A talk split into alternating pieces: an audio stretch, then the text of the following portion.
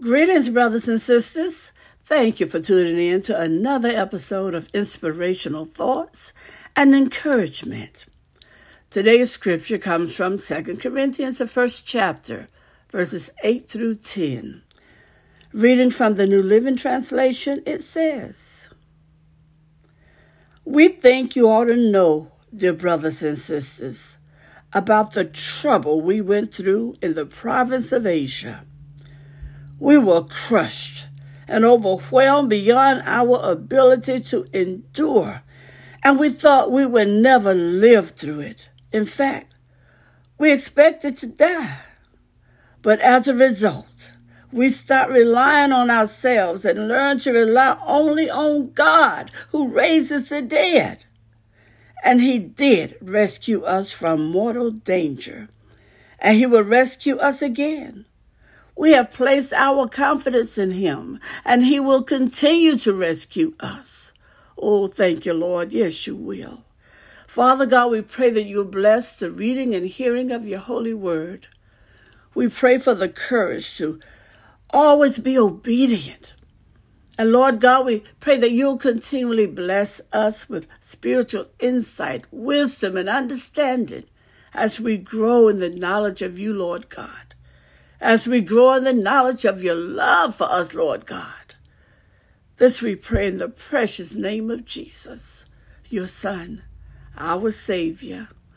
Amen and amen. Thank you, Lord. Thank you, Father. Thank you. Brothers and sisters, many people view discouragement and disappointment as the same thing, right? But there's a slight difference. Disappointment is an emotional response to a failed expectation, whereas discouragement or despair usually comes from prolonged disillusionment or continued hardship. Since we cannot experience perfect success in a fallen world or keep ourselves from suffering, there's no way to avoid all the disappointments in life, right? However, we don't have to yield to discouragement. Amen? Now, with the right perspective of God and His sovereignty over us, we can avoid feelings of despair. When He, in His providence, allows failure and disappointment, it is part of His perfect plan for us, brothers and sisters. And He promises to use it for good. Romans 8 28. If our confidence is in ourselves and what we can accomplish, we will always be disappointed. The only true remedy for discouragement is to put our hope in God. He alone can give us the courage to persevere. But we must, we must be willing to look beyond the immediate to the eternal. Amen.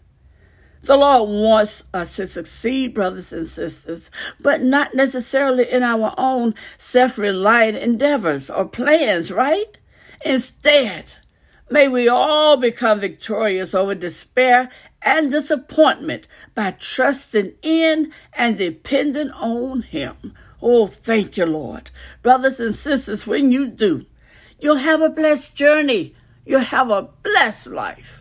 You'll be able to be such a blessing and have a blessed day.